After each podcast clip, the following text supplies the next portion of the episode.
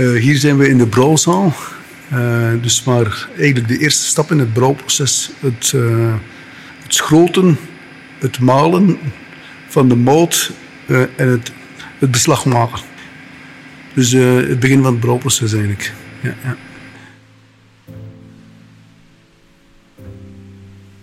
Dit is Radio Kerknet. We zijn in de Sint-Sixtus-abdij in Westvleteren. Dit is aflevering 3, waarin we broeder Benedict ontmoeten. Hij is de brouwer van de abdijgemeenschap. De titel van deze aflevering is Alleen wat ons hart raakt, kan ons veranderen. Een aflevering over de binnenkant van de binnenkant.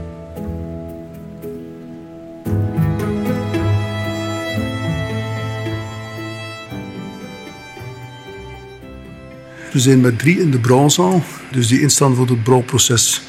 Dus uh, ik als broeder en twee mensen uh, van het personeel. En dus wij wisselen elkaar af tijdens uh, in de dag. Dus als, als er officiers of maaltijd ben ik afwezig en dan vervangen ze mij.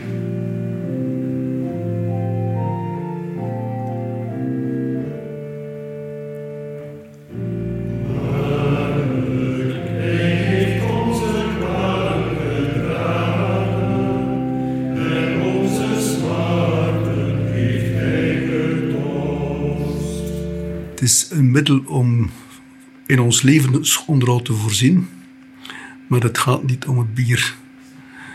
Uh, het gaat eigenlijk in ons leven over iets heel anders, uh, over iemand met een hoofdletter, uh, waar we trachten bij aanwezig te zijn, wetend dat hij altijd aanwezig is.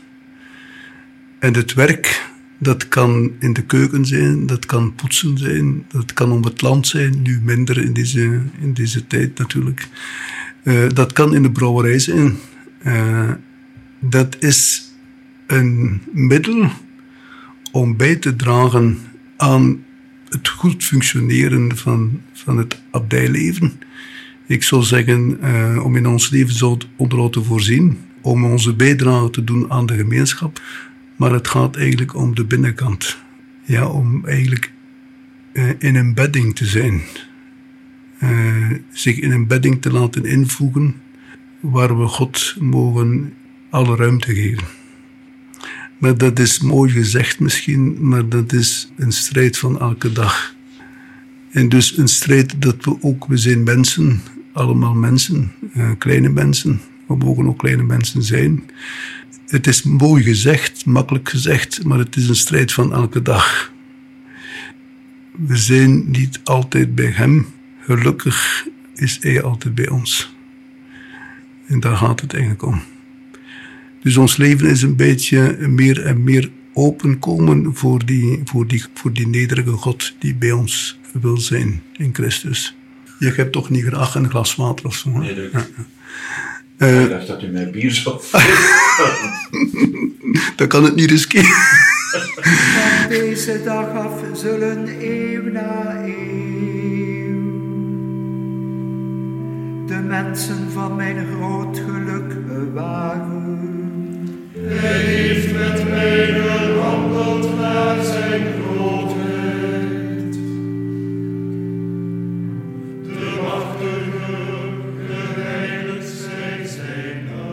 Uh, hoe dat, dat in mijn leven gekomen is, uh, eigenlijk als een grote verrassing. Uh, maar als een grote verrassing, omdat, het, omdat ik daar eigenlijk nooit zelf aan gedacht heb. Integendeel, ik had er een enorme huiver voor, voor zo'n leven. Als er iets was dat ik zeker niet zou gedaan hebben, dan was het in een slotklooster gaan. Hoe is het gekomen? ja, ik zal dat misschien toch even zeggen mijn, twee zussen kwamen naar hier in de jaren, in de jaren 70, begin jaren 80. Uh, via de universitaire parochie van Gent. En zo leerde onze familie kennis maken met de abdij. Mijn broer ging nadien ook. Mijn vader en mijn moeder gingen ook. En ik wou nooit meegaan. Want ik kon niet inkomen. Ik kon voor mijn gevoel niet bij dat, dat, dat mensen, zo zag ik het, dat mensen zich op- opsloten in een klo- slotklooster en niets goeds meer deden voor de wereld. Ik dacht, ik was toen 19, 20 jaar, ik dacht, er is zoveel goeds te doen in de wereld, er is zoveel mis- miserie. Miserie in de wereld. Eh, ik kon niet ko- inkomen dat, dat mensen eh, zich opsloten. Het heeft heel lang geduurd eer dat ik dan toch eens bijkwam met een zus of, en mijn broer erbij, ik weet het niet meer goed. Eigenlijk nieuwsgierig, eh, want ze kwamen, bleven maar vertellen daarover. Dus ik kwam mee en ik, ik was ergens gepakt, het was een weekend. Wat er met mij gebeurd is, weet ik niet. En dan eh, drie weken, het was in de grote vakantie, drie of vier weken nadien eh, stond ik hier alleen terug, zonder eh, broer of zus. Een hele week. En zo ben ik op regelmatige basis beginnen komen. En ik begon te voelen dat leven heeft zin. Ik was gelovig opgevoed en ik was echt ook een gelovige jongen. Ik ging naar de kerk en eh, ik bad ook persoonlijk. Eh, dus het was niet dat dat afwezig was. En ik begon echt van binnenuit te voelen dat leven heeft zin. Ik hoef het niet met mijn reden te kunnen uitleggen, maar ik, ik voel het. Ik, ik besef het. eh. het is een innerlijke zekerheid geworden. Van, van als ik dat van beginnen te begon te voelen en te beamen, eh, kwam die vraag ook van, ja, is dat dan niet voor jou? En daar heb ik dus toch nog een hele tijd mee geworsteld. Uh, sedert mijn eerste komen hier en mijn intrede staat drie jaar, drie jaar en half. Beslaat drie, jaar en half. Dus ik heb een hele grote strijd gehad daar rond. Maar ik kon op een bepaald moment niet anders als, als ja zeggen. Je kunt altijd ja zeggen, eh, je kunt altijd nee zeggen, eh, je bent vrij. Maar je beseft, als ik hierop niet ja zeg, dan zeg ik nee tegen het leven. Tegen het leven dat in mij wil geboren worden. Zoiets. Ik had natuurlijk ook in gedacht om, uh, om te trouwen, vrouw en kinderen, een gezin te stichten. Ik droomde ook om naar de, eventueel naar de ontwikkelingslanden te gaan. En om dat los te laten. Ja, dat is een strijd. Maar um, een strijd dat, dat vruchtbaar geweest is ook. Uh, dat er ook moest zijn. En ik heb het eigenlijk nooit echt kunnen uitleggen waarom dat je die stap dan echt zet. Ja, je kunt zeggen, het is voor dit facet van ons leven en voor dit facet, de stilte, de eenzaamheid, het gebed, dat is het allemaal. Maar uiteindelijk is het, is, ligt het dieper, ligt het, uh, je bent aangesproken geweest. Ik heb geen stem uit de hemel gehoord hoor. Maar je bent van binnen aangesproken geweest. En daar kun je niet naast. Het staat zo helder dan dat je zegt, ik, ik, ik moet hierop ingaan. En als ik zeg moet, dan moet ik me direct corrigeren. Dan uh, is het eerder, ik mag hierop ingaan. Want het is altijd een, een uitnodiging. Een uitnodiging van, van iemand die van je houdt. Ja, een beetje dus echt toch wel verrassend geweest. Uh, omdat, omdat mijn, mijn, mijn neus, mijn blik stond, stond totaal ergens anders. Wel als, wel als gelovige man uh, in het leven staan, omdat ik dat, ik heb dat meegekregen van thuis. Niet als een dwangbuis, maar als iets dat leven gaf. Maar het is dus dan zo gekristalliseerd in in een monastieke roeping.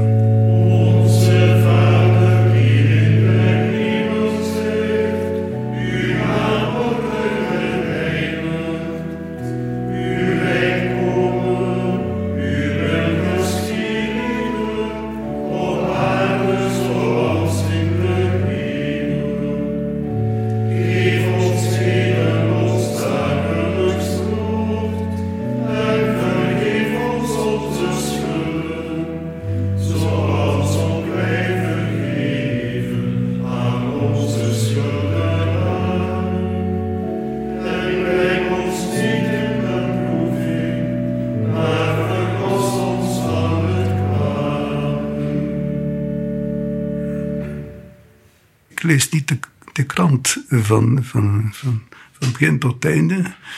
Eh, dus ik weet niet alles eh, tot in detail. Maar die miserie houdt mij zeker wel bezig. Ik zou zelfs zeggen op een andere manier bezig.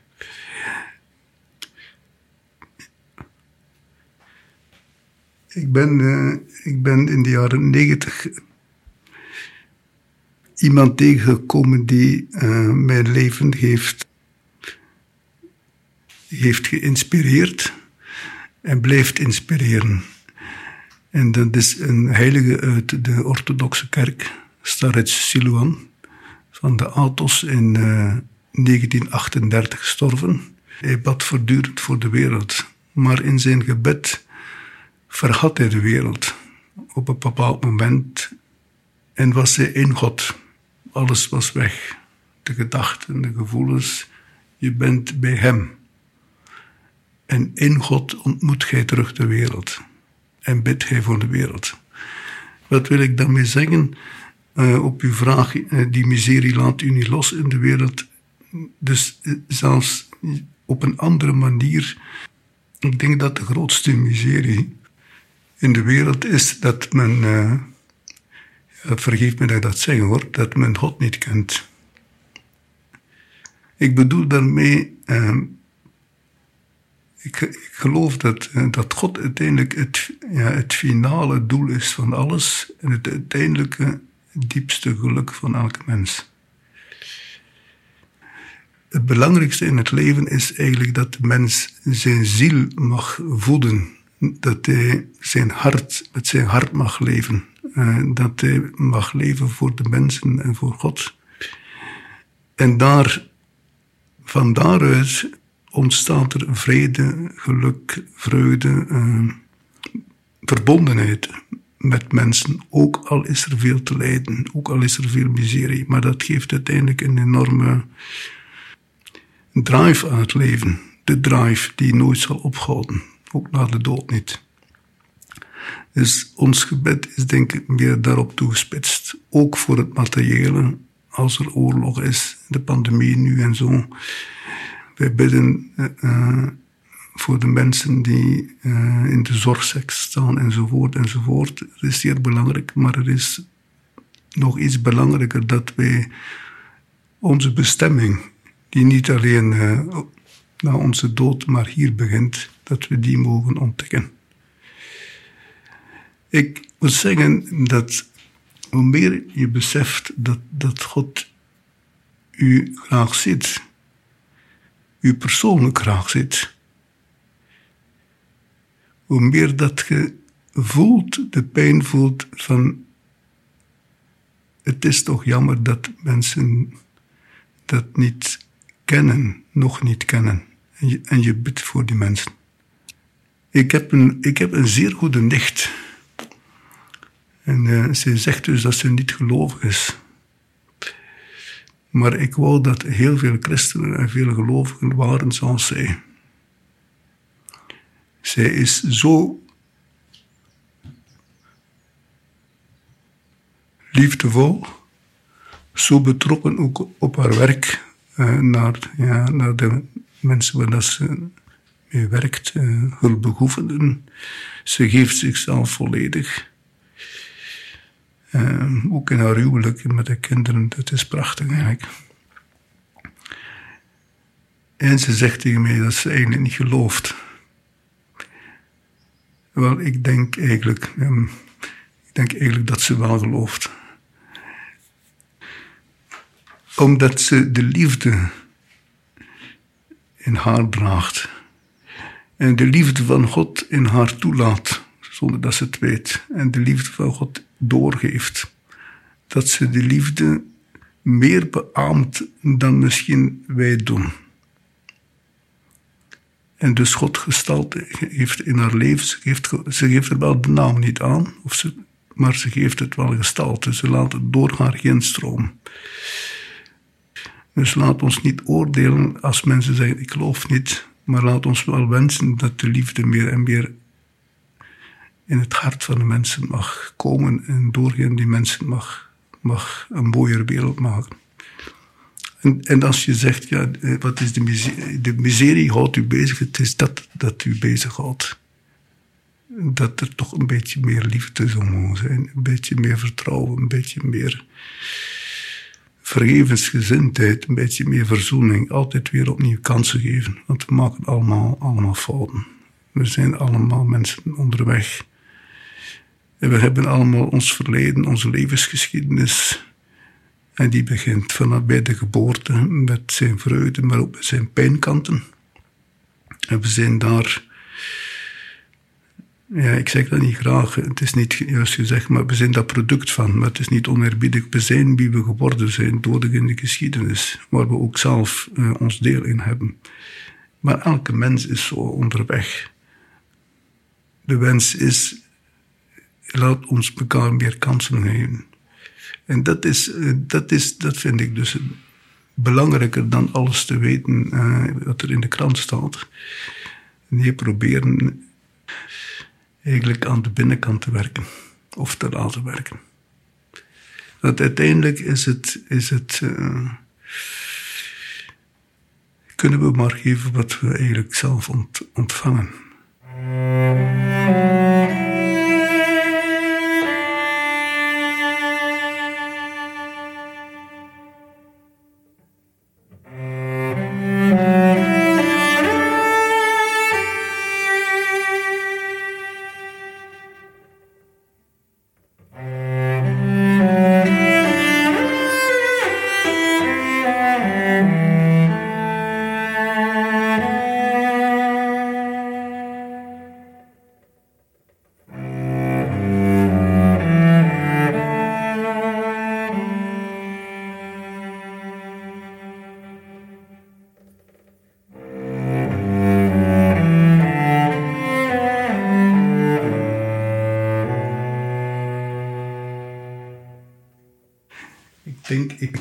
Niets meer in de browser. Ik moet, ik moet even op, op een paar knopjes drukken. Hè. Ik ben eigenlijk een verstrooide mens. Zo. Het bijzonderste is, het brouwen is eigenlijk voorbij. Het is het, is het uh, reinigingsproces dat gaat starten. Dus in die zin staat hier misschien al tien minuten stil. Is het nog niet zo erg.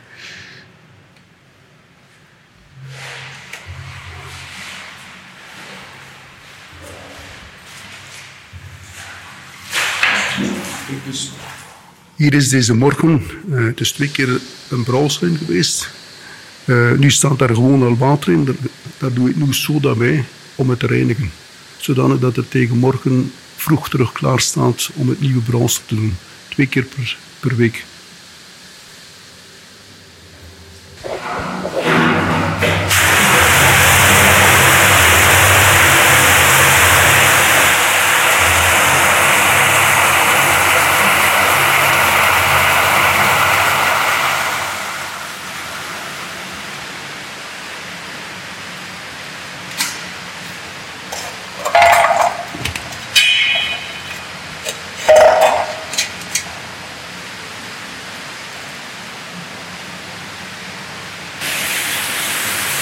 Eigenlijk twee producten toe. Soda uh, als reiniging en een, een, product voor de oppervlaktespanning in de vloeistof te verminderen. Dus dat is het, reinigingsmiddel die dat opgewarmd wordt tot, dat opgewarmd wordt tot 80 graden. En dan uh, wordt er gereinigd gedurende 20 minuten, 30 minuten per leiding.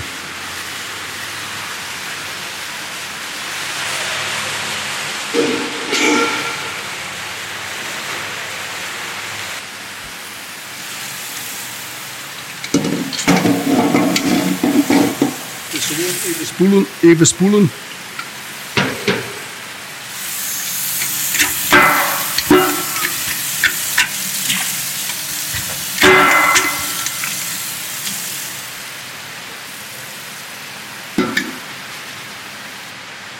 Uh, ja, dat is inderdaad, we brouwen eigenlijk niet om te leven, maar, uh, wat, excuus, we leven niet om te brouwen, maar zeg het verkeerd. We leven niet om te brouwen, maar we brouwen om te kunnen leven. Natuurlijk, uh, vanuit, vanuit de gemeenschap is er toch echt wel de zorg om niet eh, te, te veel te brouwen eigenlijk. Om te blijven met dat principe. Ook al wordt daar ook wel over gediscuteerd. Hè. Er zijn daar verschillende meningen om. Maar soms is dat er over gesproken wordt. En dat we dus tot een gemeenschappelijke consensus komen. En dat zal toch altijd blijven. Dat, dat, het, dat we brouwen om in ons levensonderhoud te voorzien. En ook wel wat aalmoezen te geven, maar niet brouwen om te brouwen.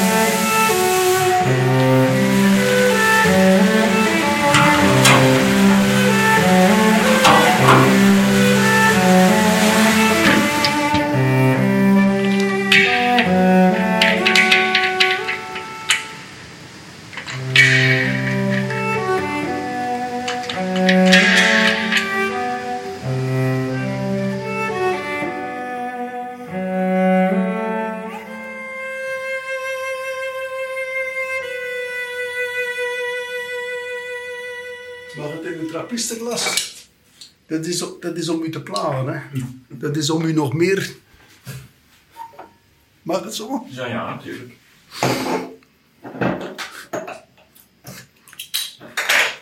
Zouden ze moeten kunnen op camera zien. Water in het trappistenglas. Een, een trappist die, die water in een trappisterglas. Kwestie van uw smaak te doen krijgen. Na mijn kleine professie heeft men mij gevraagd om in de brouwerij te gaan. Ehm, men heeft daar zijn eh, reden voor gehad. Omdat er iemand nodig was. ja, meer kan ik er niet op zeggen. Ik, ik, ik, ik moet zeggen dat ik geen, eh, echt geen brouwstudies gedaan had. Er ook geen passie voor had. En nog niet heb. Hoewel dat ik het graag doe hoor. Dat doe, doe, doe, het is een rustig werk. Die ook eh je geest vrij houdt. In het begin natuurlijk, als je, als je alles moet leren, zit je intens bezig ook met je hoofd. Maar nu is dat meer routinewerk. Dus eigenlijk je geest is vrij om, om andere dingen te doen. Ja, je zult het niet geloven misschien, maar eh, ik denk dat ik in, in mijn hele tijd dat ik hier ben nog geen twee bakken bier uitgedronken heb. Nee, ik lieg. Het tafelbier wel, hè. Maar het, de 8 en de 12, ik ben eigenlijk geen, niet een echte bierdrinker. Eh, ook niet alleen voordat ik in het klooster was. Ik, ja, het, het enige wat ik, wat ik zal drinken hier, eh, als ik bezoek heb, dan zou ik eens een blondje drin- drinken. Een eentje van zes. Maar ook dat is uitzonderlijk. Ik heb eigenlijk liever thee of water of koffie. Of een glas wijn, maar ja, dat is niet zo, eh, niet zo gebruikelijk hier. Hoewel we niet mogen klagen, want we hebben eigenlijk eh, nogal wat hoogfeesten in het jaar. En eh, dan, dan mogen we toch wel een goed glaasje wijn drinken. Maar ik ben eigenlijk geen echte eh, bierdrinker, nee. Misschien daarom dat je water krijgt. Voor elke broeder kan dat zeggen, denk ik. Eh, wij identificeren ons niet met ons werk. Wij doen ons werk omdat het van ons gevraagd wordt, omdat het nodig is als bijdrage aan de gemeenschap. Natuurlijk, we zijn mensen, soms gaandeweg doen we het graag en wordt het toch ons eilandje of, of eh, zitten we er toch aan vast.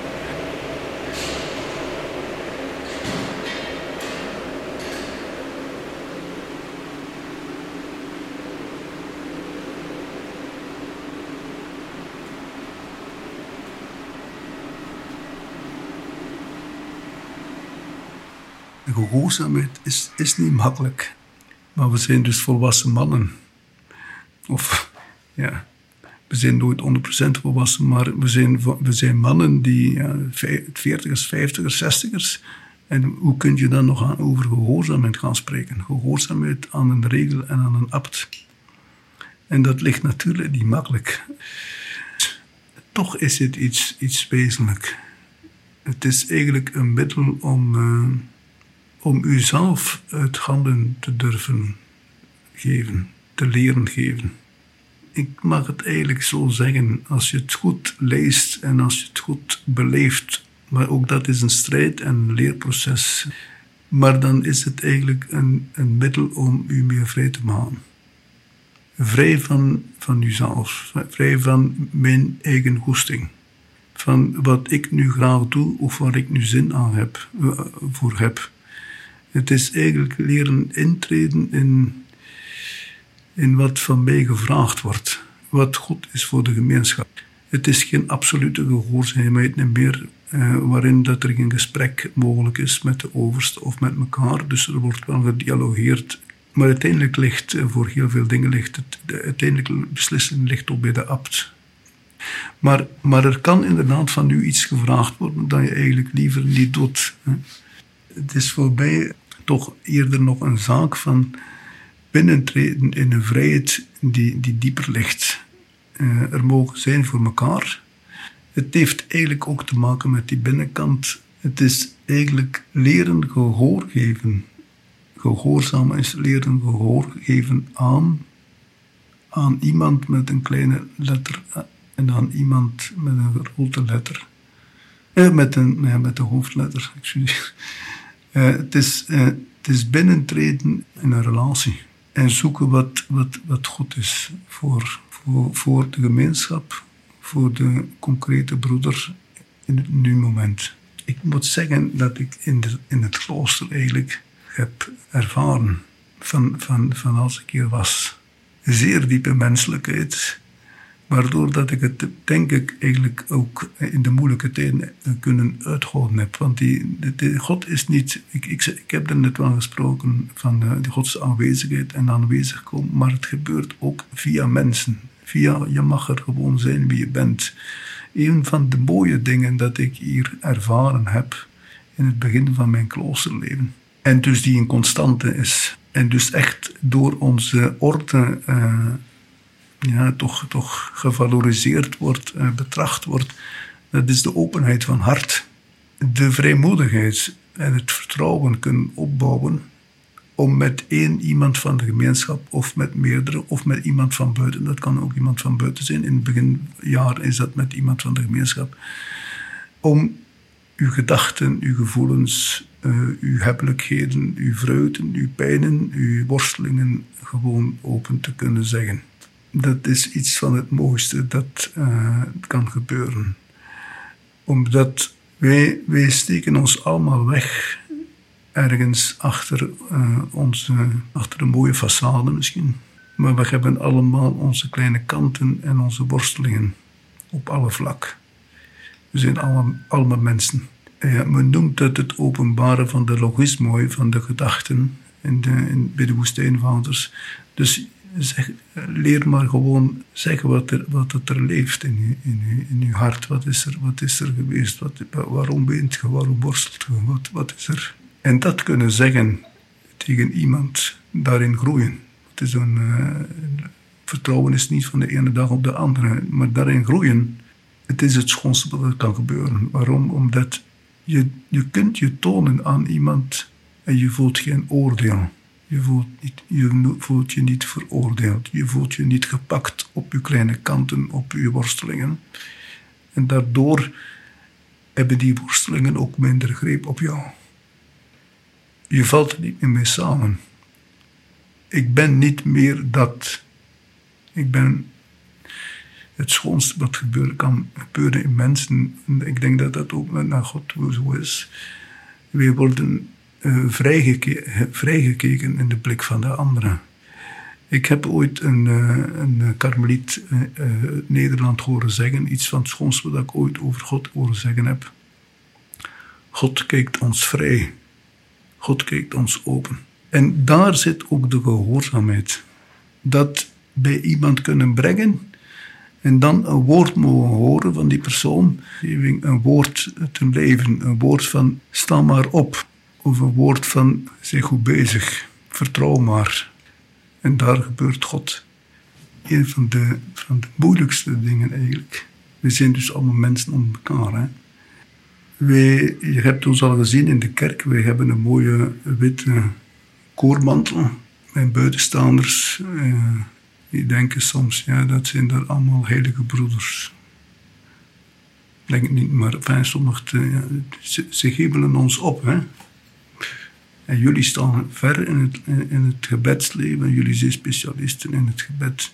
We zijn doodgewone arme zondaars. En dat, die confrontatie met, uh, zoals ik zelf ook kijk naar die, naar die gemeenschap, Eerst uh, ja, ik moest er niet van weten. Meer dat ik hier kwam, hoe, mooi dat ik dat leven vond. Maar ja, je, hebt een ideaalbeeld, wat blijkbaar dan. Maar dan die worsteling van dat de broederliefde niet goedkoop is. Dat het, ja, er zijn verschillende generaties. Ik was 23 als ik intrad. Bij wijze van spreken, de generatie van mijn, van mijn ouders was hier, met mijn grootouders. Verschillende achtergronden. Uh, West-Vlamingen, Oost-Vlamingen, Antwerpen. Het, dat is toch verschillen hoor. En dat zit allemaal samen. Ik moet zeggen, het is iets zeer mooi, maar voor mij was het zeer moeilijk om te constateren van het, het niet altijd. Maar ach, stilletjes aan begin je erachter te komen dat, dat iedereen zijn proces te gaan heeft. Ik moet zeggen, als, ik, als je vraagt wat waren de grootste worstelingen, je bent een jonge man van 20, uh, toen 23 als ik intrad. De fleur van mijn leven, zouden ze zeggen. Hè. Ik ben echt gaan houden van dat leven van, van stilte, eenzaamheid, gebed. Ook al ben ik iemand die eigenlijk nogal uh, extravert soms ben. Je voelt je op een bepaald moment geroepen. Je beaamt het. Je zegt met veel edelmoedigheid... Uh, nee aan je, aan wat dat inhoudt. Uh, geen gezin, geen vrouw, geen kinderen. Uh, je stapt in het leven als 23-jarige, vol overtuiging, vol uh, levensdynamiek, vol, vol vreugde ook. En alles gaat gemakkelijk, want ja, je kiest. Maar na een tijdje, geen vrouw, geen kinderen, dat is wel een offer. Maar het is voor mij een zeggen, het is nooit zo geweest dat ik mijn roeping in vraag gesteld heb. Omdat die is dus zo existentieel geweest als uh, ervaring toen. En dat is een constante gebleven. Maar je moet wel je affectiviteit en je seksualiteit, je moet daar wel, uh, hoe moet ik het zeggen, die moet geïntegreerd worden. En dat is natuurlijk een zoeken als jonge man. En het is dat dat eigenlijk zo mooi is, dat je dan ervaart eigenlijk dat, dat je je hart en je leven mag openleggen bij enkelen die al een hele weg afgelegd hebben en die u bemoedigen. De worstelingen die je kent, kent iedereen. Dat is misschien, dat is misschien daardoor dat ik, dat ik eigenlijk het nooit echt, sorry dat ik dat zeg, nooit echt heel moeilijk gehad heb. Omdat ik wist dat ik uh, aangesproken was en aangesproken gebleven ben. Als, als dat er niet zou geweest zijn, dan, dan, ja, dat zou toch niet gelukt hebben.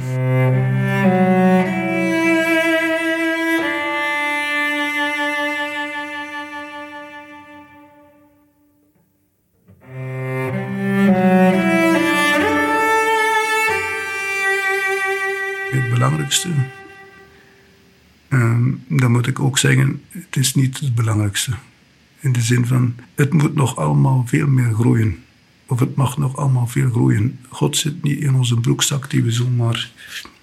Maar uiteindelijk gaat het daarom over. Dat, dat hij iemand wordt, dat ik naar binnen leer luisteren wat God in mij wel wenst. Om van daaruit stappen te zetten naar, naar anderen toe, naar de durf zijn zoals ik ben. Maar dat is de binnenkant van de binnenkant.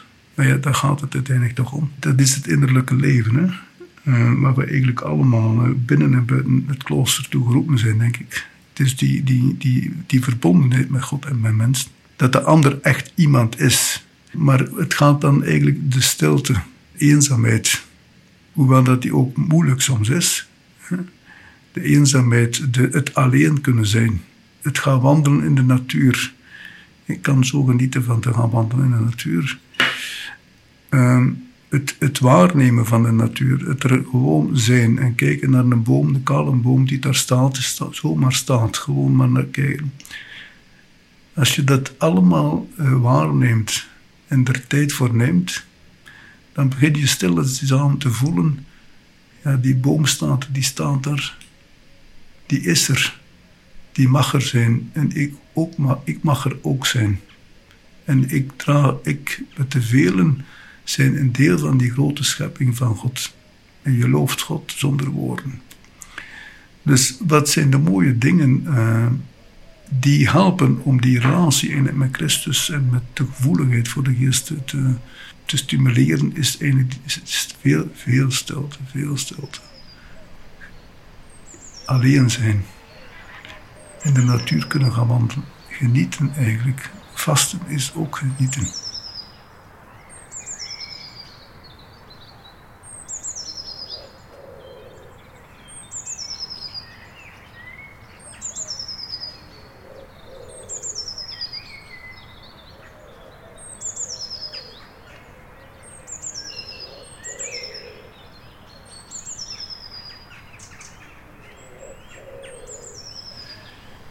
Is niet vasten, is leren op de goede manier te genieten. In de zin van, ik ben een beetje geïnspireerd door die orthodoxe monniken en door die orthodoxe traditie. En je hebt er dan eentje van, uh, van onze tijdsgevricht ook, uh, die in de jaren 90 gestorven is, uh, Porphyrios, ondertussen heilig verklaard. Een man die eigenlijk echt een genieter, een hele blije mens, moet ook zeer sociaal voelend geweest zijn hij zegt ergens: Als het duister is in uw kamer, vecht niet tegen de duisternis. Maar zet een kiertje open. Zet uw venster op een kiertje en er zal licht binnenvallen. En laat dat licht binnenvallen.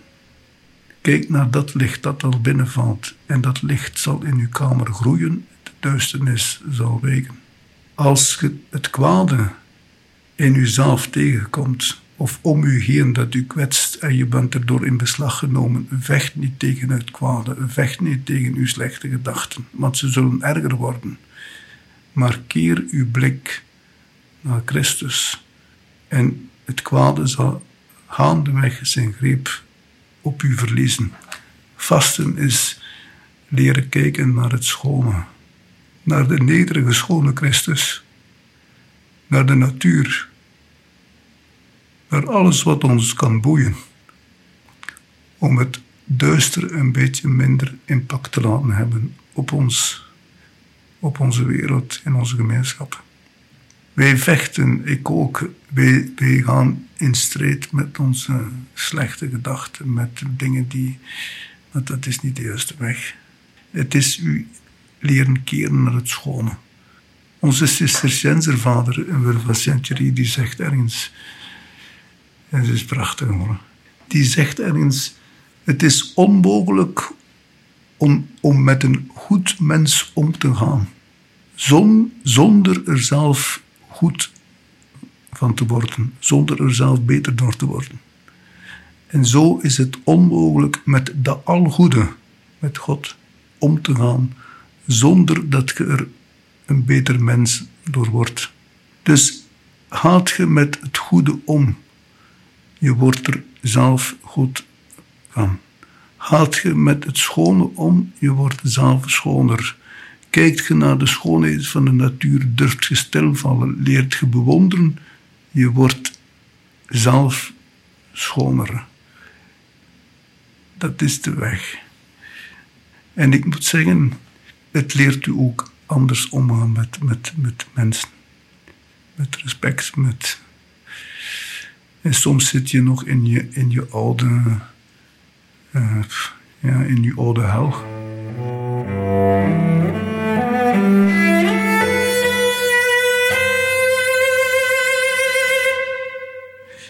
Ik, ik moet vaststellen, met, dikwijls echt met pijn, ook als ik bezoek kreeg, hoeveel. Het is geen oordeel hoor, het is echt geen oordeel. Maar hoeveel echte contacten zijn er tussen mensen? Hoeveel echte contacten. Het is vaak zo oppervlakkig. Het is materieel, we moeten vooruit, het moet iets opbrengen enzovoort. Maar hoeveel contacten zijn er echt van mens tot mens? En waarom? Omdat men niet in zijn hart is. Er is maar één weg om bij de ander te komen. Eventueel bij de ander te komen, want de ander moet toelaten. Dat is in uw eigen hart te komen.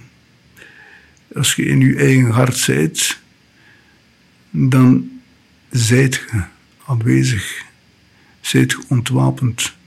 En is de ruimte er om de anderen te ontvangen en toe te laten. Maar zolang we in onze emoties blijven zitten, in onze gedachten over iemand, die misschien ontstaan zijn door, ja, door wat er geweest is. We moeten dieper.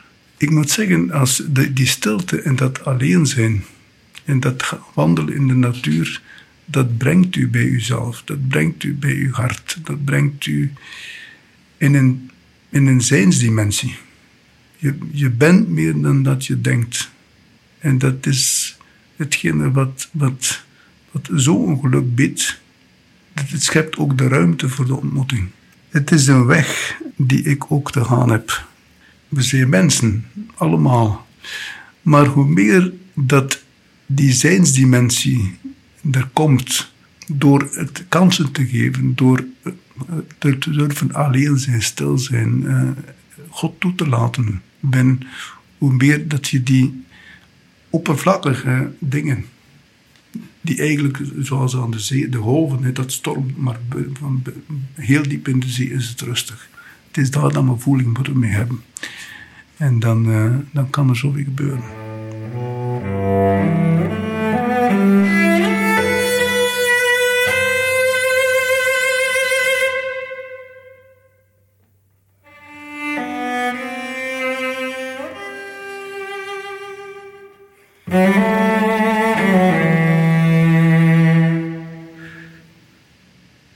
Spreken van bekeringen,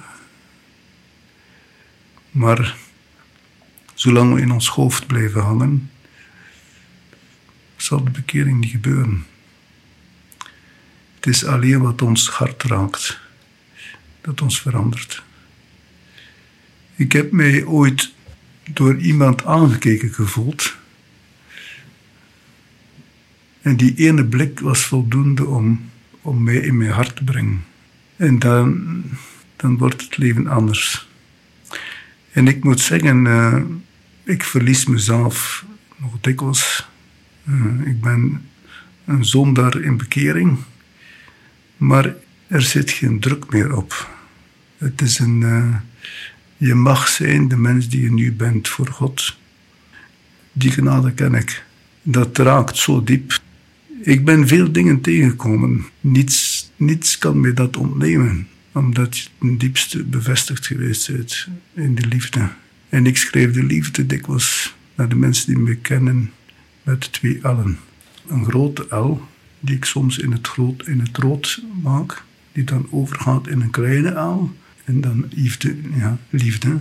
En wat wil ik daarmee zeggen? Die grote L is de liefde van God, die onze liefde de kleine uil die, die uitstroomt in onze liefde, of die onze liefde wekt.